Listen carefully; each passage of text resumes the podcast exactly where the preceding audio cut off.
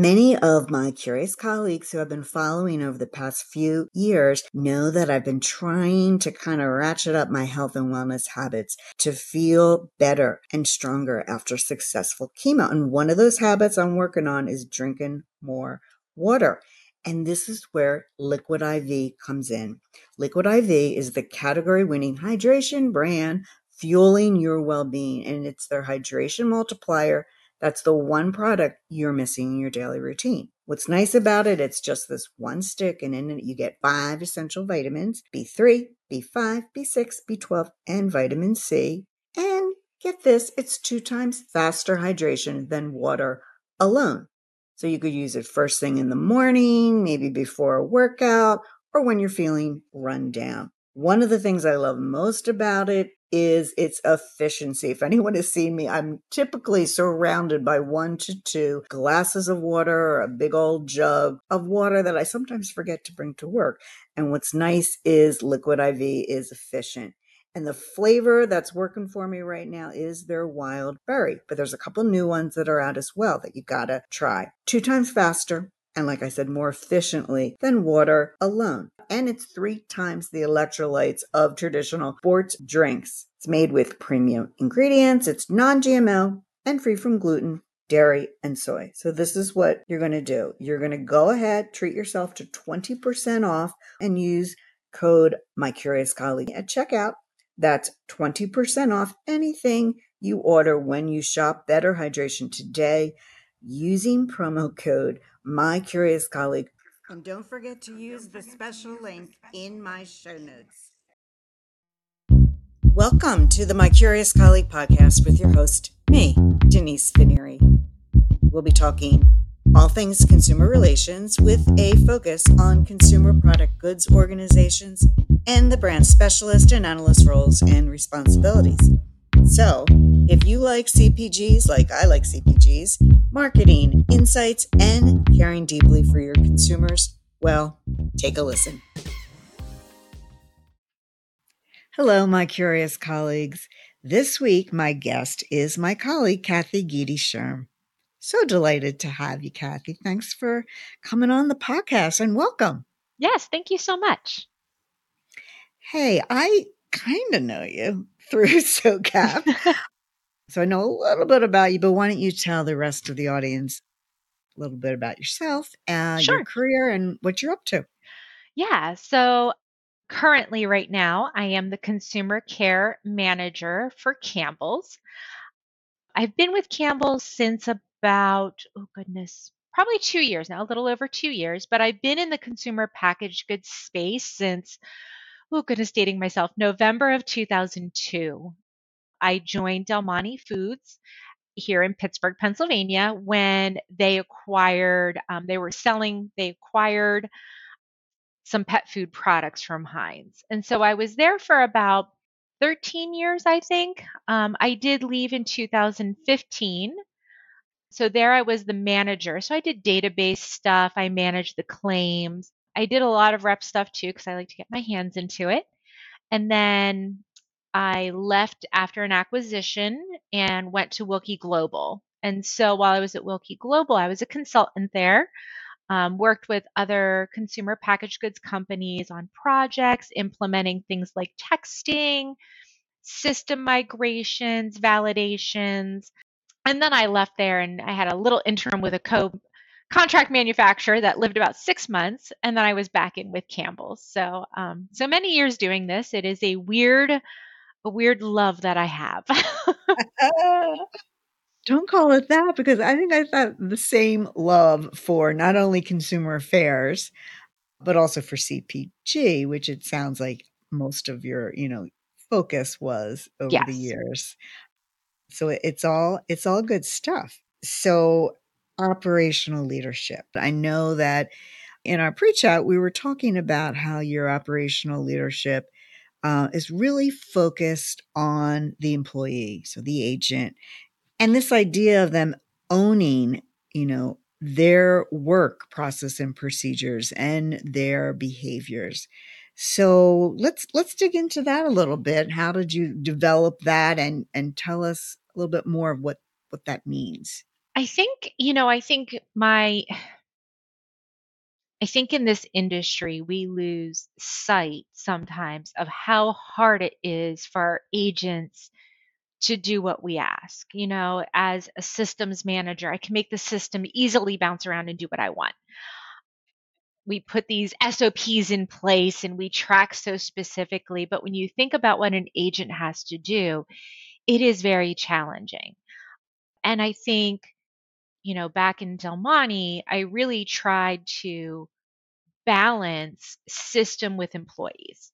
You know, what should the system do and what should we put on the agent, right? There's there's that balance. And so when I came to Campbell's, one of the things that I I noticed was really there wasn't this feedback to the agents you know, it was, well, you didn't do this one right, or you didn't do this right, or you didn't do this. It was these little one off things. And really, it was trying to get to a point where how do we get them to really feel that they're part of Campbell's, that they're part of the team? They're not just a dictation machine necessarily. You know, you don't do just what we say to do, but you understand the why. Because I think that there's better ownership of their work when they understand the why. So that's kind of like the high level of trying to get them to feel a part of it um, rather than just do what I say to do. Let me just react to that. Two thoughts on that. One, love it. no, actually, three reactions. That was the first one. The second one is that's challenging to do um, in terms of making the employee feel the agent that they have ownership, especially if you're in a you know a third party vendor and all mm-hmm. the co-employment issues and things like that. So that is a real nuance. Kudos to you for for going there. And what's the third thing? The third thing was it sounds like you were actually thinking about you know that critical piece of the employee before the EX employee engagement or employee experience became kind of sexy in the past couple of years. and It sounds like you're a little ahead of the curve, if I'm not. I, I had some good leadership with my mother. She uh, she is my mantra with that really in how she managed her employees in a healthcare setting and allowing them to do their own shared governance. So I think yeah. that you know, I have high standards. That's it's not that I have lower standards. Sometimes I think I'm a little too critical. But I also have an appreciation and I would pick up the phone and I would do what the agents did. And if it was a busy day, I'd take 40 calls, you know, and you get up and get a drink of water. So, you know, I think that that's important. And really in consumer care, part of what we do, and I'm in I'm enjoying some of the AI stuff, I'm enjoying bots, but part of what makes us unique our agents are probably the people who know the most about every product we make in the company and they don't even work in this instance don't even work for us so respect that and make them part of it and then if you get five people out of seven to do it they're going to pull those other two along or those two are going to get out which is perfectly fine. Mm. It's not for you, it's not for you. So I don't know. I just, if you don't explain to them the why, you can put every required field into place. You're not guaranteeing they're doing the work.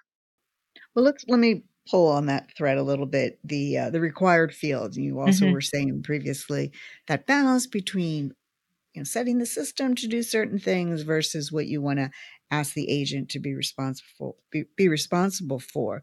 So let's talk about required fields. Can you give me yes. some example of how this this style uh, or this approach yeah. might go down? Yeah. Yeah, and I think everybody's first instantaneous reaction, and some of this is from my own system, but a lot of it came from when I was at as a consultant. You know, everybody has a different way of using the exact same system, which is amazing and it's great. Like that's what makes it good. But there'd be certain systems you walk into and you're like, there's so many required fields. Like I just want to do one test ticket. And you're like, how does your how do your agents not, I don't know, smother you in your sleep? Like this is so challenging to me, I can't imagine how somebody does it every day. And so there's that balance, right? Because as a quality person and having done analytics for so long, it is imperative that on complaints in a CPG world, you get a best by date or a manufacturing code, that you get the UPC, that you get the right piece of information and you you bucket it correctly. However, you have to balance why are you doing it? So if, you know, one of the things I would hear a lot is, you know, I need the manufacturing code to be required. Why? Well, I want to make sure my agents are asking it. Okay, but then you're having challenges with, say, 20% to 30% of the time they're not going to have it. What are they filling in there? So now you have to have a process of what they fill in in a required field when they don't have it. What about inquiries? You can't make it required then. What about emails? So now you're doing this because you don't want your agents, but you're not guaranteeing that they're asking the question. You're guaranteeing that they fill in a box. Unless you listen to the call, you don't know if what they're filling in is absolutely the same. I'm not saying they will, but somebody I know always calls it agent shenanigans. There's going to be shenanigans. So I there's certain things absolutely I require it if it is in the call flow and it works, but doing it just because well I know that this is really important but the consumer's not going to have it a guaranteed percentage of the time and never felt it felt like you need to go listen to your calls and you need to train your agents and find metrics to measure rather than irritating the 20% of your agents that aren't doing it. 80% are doing it perfectly but you're putting something in place for the 20% and you're irritating the 80 that we're doing it right the whole time. I just i don't like that i need to process that for a second because you know prior to us talking and i'm more of a worker bee um, I did lead a reporting team at one point in my career, but uh, very much a worker bee. And so my going in position was like, oh, if you make it required, this at least gives them, you know, the agent a roadmap. And and and when I think more on it, based on what you're saying, I'm picturing a system where I think the required fields were like shaded in red. Mm-hmm. And so I can just now that you mention it, I'm thinking, oh my goodness, I wonder, you know, what agents felt when they looked at the sea of red. They must have like picked up every call and been like exhausted before they got started. So I'm totally like looking and thinking about that in a different light, Cathy. Thank you for that. But at the same time, I'm a little nervous about this notion of you know, letting go um, because you think, oh, as the as the client, let's say you have a third party vendor, or even if you have an in house team, you know, you're responsible for ensuring all that good data. So, mm-hmm. so it goes back to that why is what you're saying. So you're saying perhaps let go of a batch code requirement. Really dig in on the why. I'm kind of recapping here to as part of the training so that they have that innately, like it's in their heart and soul. They know that in order to help our quality folks in our plant manufacturing, you need those codes. And, you know, mm-hmm. here's where to find them too. I'm with you on that. I could be open to that.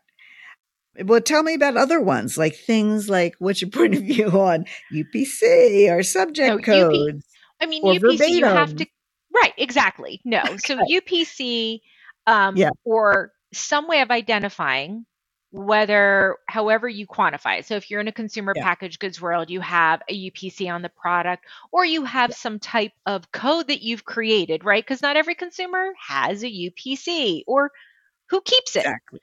You know what I mean? Like think about if you're buying, I don't know, what are some things that come in outside packaging, right? Like how many times have you taken crackers or or chips and you dump it into a Ziploc bag and your spouse throws it away? You're not going to have it. It just it's life. It doesn't happen.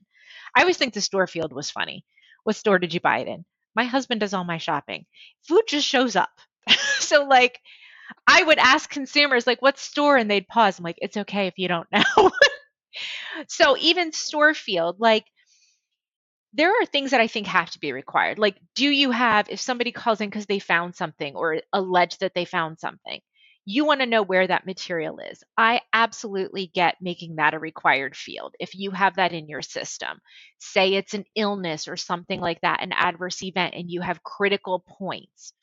Absolutely. If you can tailor that criticalness to the reason they're calling, makes complete sense. And also, the more required fields you have that they may not have answers to, you're going to increase that talk time and you're increasing that handle time as well. So, I mean, it all kind of layers in. So, there are certain times I think those evidence fields, adverse alleged fields that are really critical, I completely get. But if you know that a consumer is not going to have it, I just you're for you then you have to come up with a code and do you make it a drop down? Is it a free form? There's a lot more that goes Yeah. into it. Yeah. I can see you're really wearing a lot And of you need to have so dealing with the training aspect of this, right? Yeah. In your new hire, you don't just set them free. You need to have methodologies. We do a lot of nesting with our new agents. We have a learning development plan for agents that's like a 90 day plan, and that includes some measurements. So maybe that would be a measurement to say, okay, if our department average is 80% on phone calls have a manufacturing code, you can very easily measure that in reporting to see how many times on complaints they don't get that. If they're under the 80%, then you continue to work with them because there's an understanding, and, and it was pretty standard for the years that I measured it. You just can't get above a certain amount. And you're listening to more calls so you can drill it in earlier when you get a hold of them really young. Okay. So let's let's lean on in on feedback. Yep.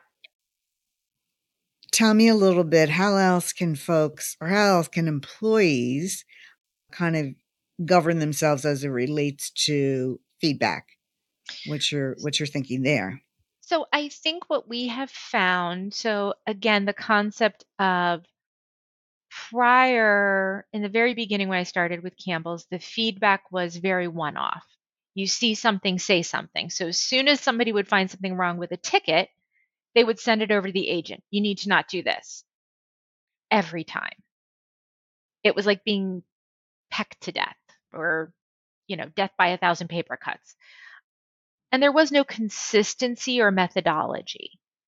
So, what we've worked very hard to institute is to have a more formal development process. Okay. And the agents, whether it's good or bad, have really responded to it because rather than getting nothing, but they're getting it in an organized format. It's the same format on a regular, you know, rotation that really allowed them to kind of say, okay, I've been given X. You know what, today, Susie, we want you. It really looks like you're having trouble with the manufacturing code. So, why don't the next week you really work on manufacturing code and let's come together in a week, two weeks, and let's see how you're doing? Allowing them to not worry about fixing everything at once. You kind of slowly roll it out. And then as you get moving from kind of your beginning plans into your professional plans, you have more stability. And then maybe you can layer in other things like have the agent send over calls they really like. So that way they can say, hey, this is a good call. And then you can calibrate on that versus us saying, let's just blindly pick one. Is what you think a good call a good call in our eyes? Are we looking at the same thing? So there's a lot of bells and whistles you can pull on Okay. to make them part of it. So they feel part of the success of the program and their Mhm. personal success and and kind of growth. Yep. Okay. Got it. What do you want to go to next? I know you have a really great example when you were over at a prior company. We could talk Yes. about that or how to build a training team. I think we started, first of all, so I think dealing with the call flow and kind of making sure you have something really buttoned up led us. So when I look back at the work and you know, our our partner is just amazing. Um, they've really partnered well with myself to put energy into revamping our entire training and putting together an entire new team. You know, it's not like we just squeezed it in amongst all the other work. We really redefined our team and we have a, whole learning and development team that helps us with this. But when we look at the calls and I listen to them, they were kind of helter skelter, right? You know, the person calls in and it just seemed like there wasn't a path. Like the, the questions were all over. Like sometimes somebody would ask for a UPC, and then other times it would be the end of the call, or they wouldn't get this piece of information. You know, talk times were longer, handle times were longer. And I'm like, well, send me the documentation on what you have. And it really was very wordy. it was very very wordy. So not, not not effective is what it sounds like. It didn't, wordy. It didn't seem to be. Now, again, we didn't have a training and development team, so I don't know how often that was reviewed with the agents. I really liked how we worked on it at a prior job where there were kind of these six steps, and we really leaned into the concept of you take control of that call. If the agent takes control of the call and you follow these steps, you are guiding the consumer through the call. You're going to have more control. You're going to get into a routine. I always ask for this. I always ask for that. I boom, boom, boom. You're not going from screen to screen because it's like, oh, the person said their first name was Bob. Okay, I got to go over here and type Bob. Oh, wait, while Bob was talking, he said he yeah. bought it at Kroger. Okay, I got to go back up. Take control and ask the questions how you want to ask them and then you can build from there. Who's the you? I'm going to interrupt you. Is the you the agent? Yes. The agent takes control of the call. It's kind of like do you let your dog walk you or do you walk your dog?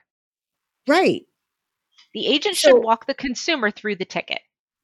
So it's wait. But I was with you and then I just got undone because aren't we saying that you're trying to optimize your call flow? So there mm-hmm. must be a more effective process. Yes. In other words, you're saying the agent is going to follow the six step process exactly. that you've outlined, not the consumer. Don't nope. let the consumer say, well, let me, I'm going to tell you right about the problem. And you, no, that's when the agent takes control. And the first thing you want to do is what's your name or whatever it is. Whatever it is in your flow. Yeah. In our thing, okay. it's like, you know, so, you know, very high level, the consumer calls in, you say hello. That's not one of the well, that's just yeah. do your job. That's not a step. Okay. Be nice. Say hello. Yeah, please. Listen without interrupting. Let the consumer call, talk. And we all know those consumers. We have the consumer who wants to say, I have a problem. Do I talk to you? That's listening without interrupting. And you also have the person, oh, I'm so glad I got a hold of you. You know, I've been using your product for 10 years and I've never had a problem and I always buy it. We've all had those. It can be short, it can be long. Let them talk. Don't interrupt, let them talk. You know, usually there's a nice little breaking point. And then step two is interact and acknowledge.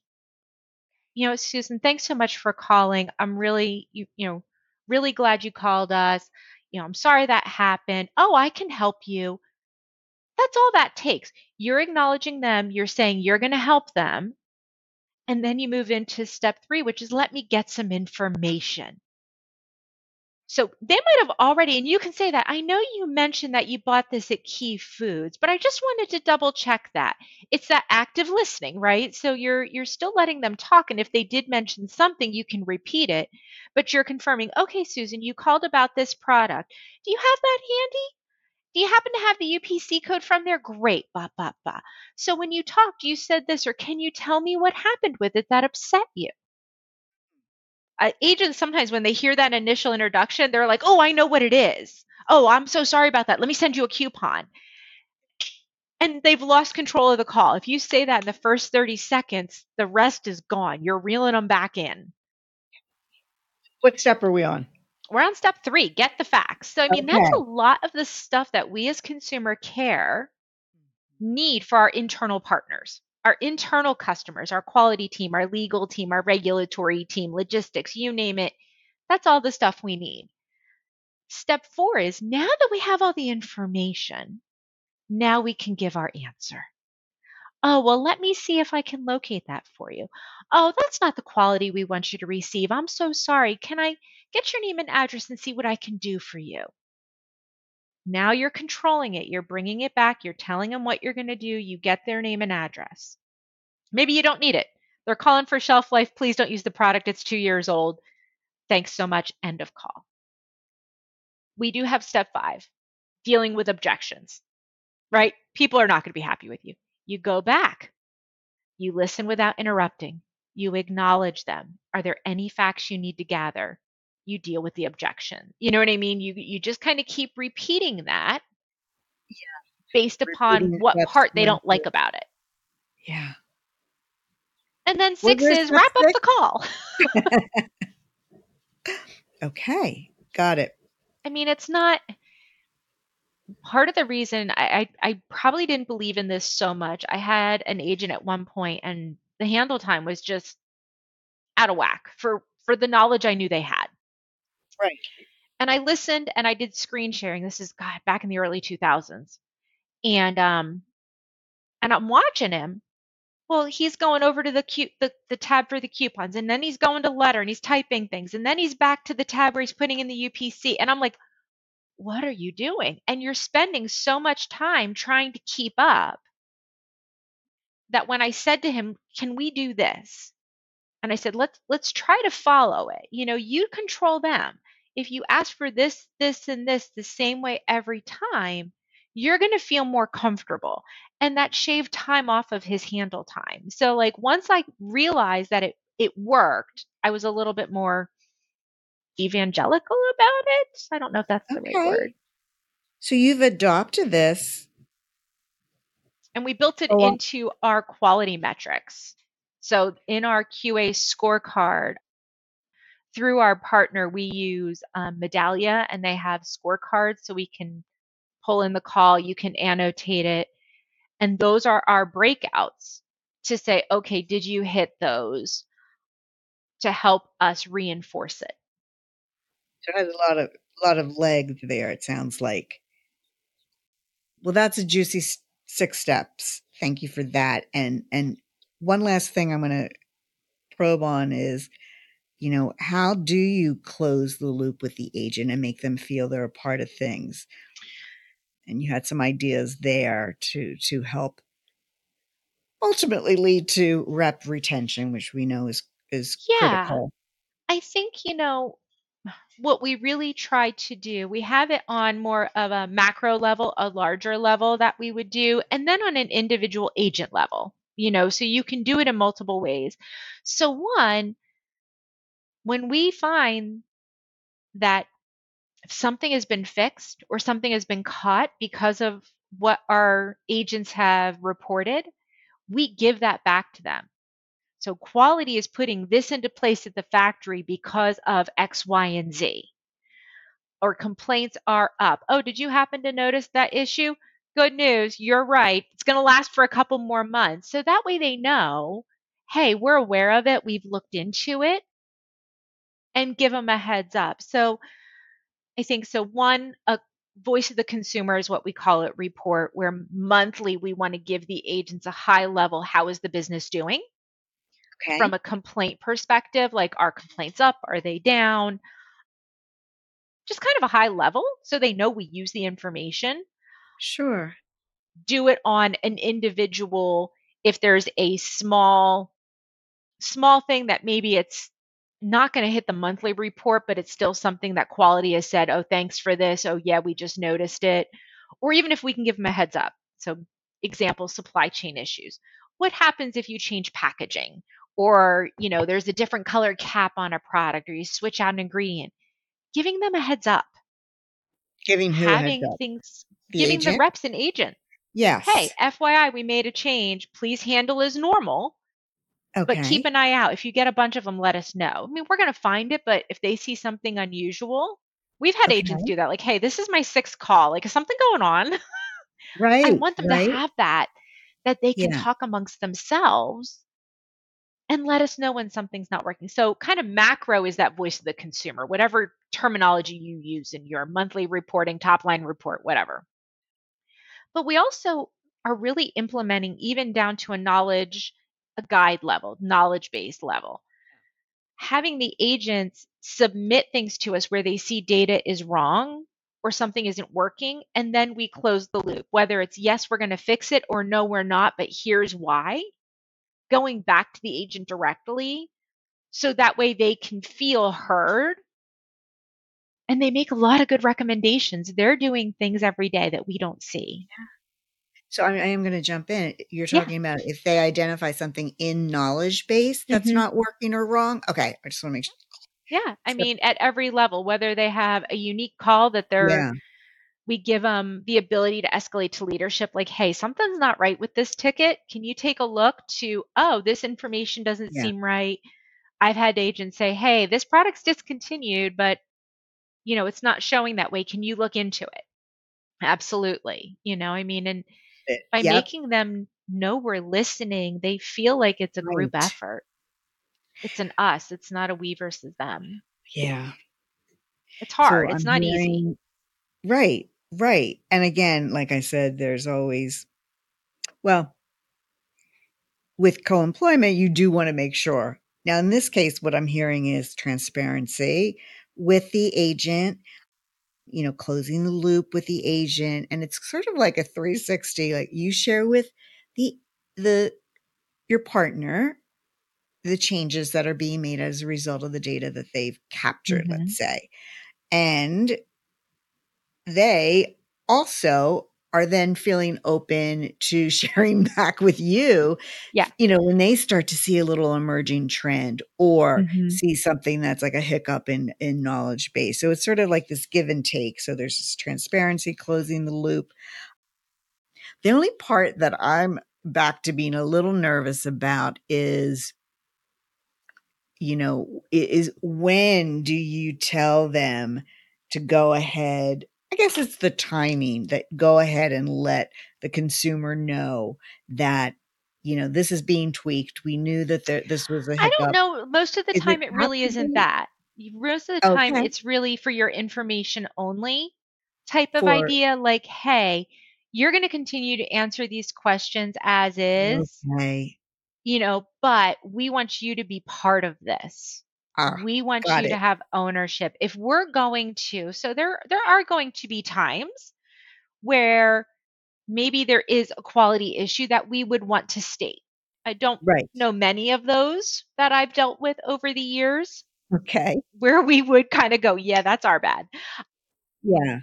Yeah. But we would make sure that we have a very crafted response for them if we were to do that. This is more along the lines of keep it up. The work you do is important. And here is why.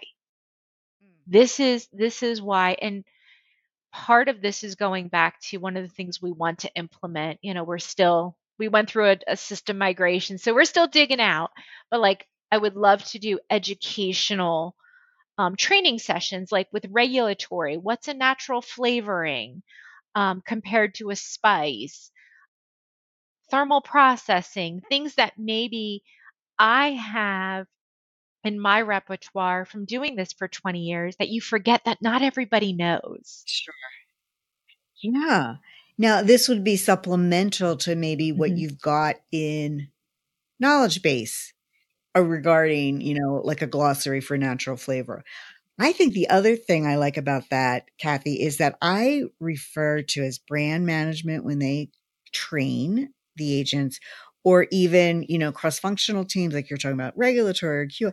I think it's it's another way of sharing sharing that the agents are a part of things. And plus, I think there's a little celebrity status when you've got like this is the the, the folks that are making this product and Mhm. pairing them together with the agent and having them chat and have a session where they could ask questions. I, it's just it's just all good.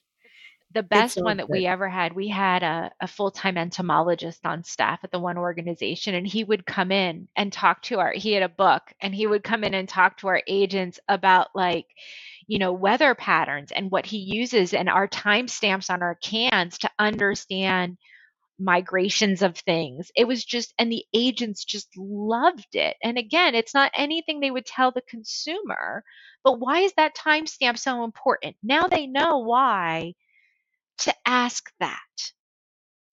Yeah. You know, um, it mm. just makes you feel like cool. Like I don't know, I still find it interesting all of the stuff that we It- do as as consumer mm-hmm. packaged goods. Like, oh my god, it's so amazing that we're a part of this. I'm so weird. Mm.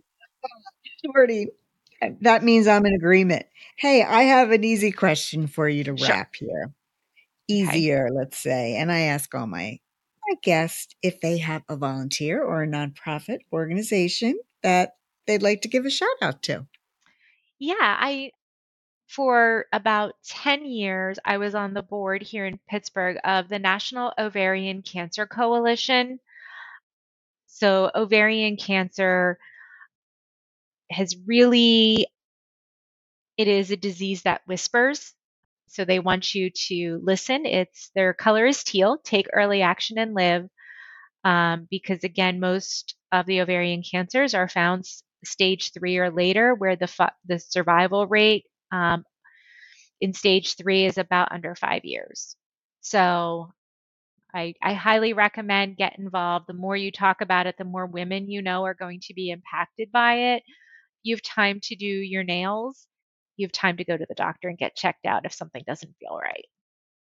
And this goes for men who have women they love. Yeah. You need to know these things too. Touche to that. Thank you for sharing that. I really appreciate Yeah. that, that one. And thank you for taking time out of your Monday evening to chat with me. Oh, not Really a problem. it. Thank you so much for having me. And again, I got some quiet in the downstairs of my house, so thank you for that too. If you've learned even a kernel of an idea or was inspired by this episode, please consider rating and reviewing the podcast on Apple Podcast. Be sure to share out the hashtag CPGCX because CPGCX really and truly rocks. You have been listening to the My Curious Colleague podcast with Denise Veneri. Thank you for your time.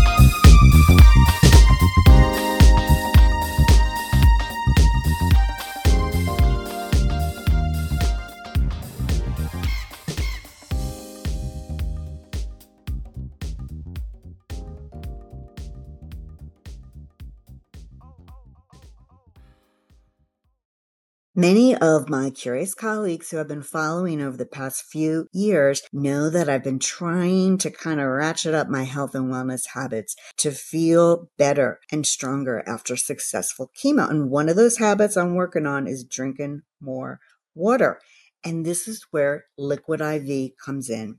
Liquid IV is the category winning hydration brand fueling your well being, and it's their hydration multiplier that's the one product you're missing in your daily routine. What's nice about it, it's just this one stick, and in it you get five essential vitamins B3, B5, B6, B12, and vitamin C. And get this, it's two times faster hydration than water alone.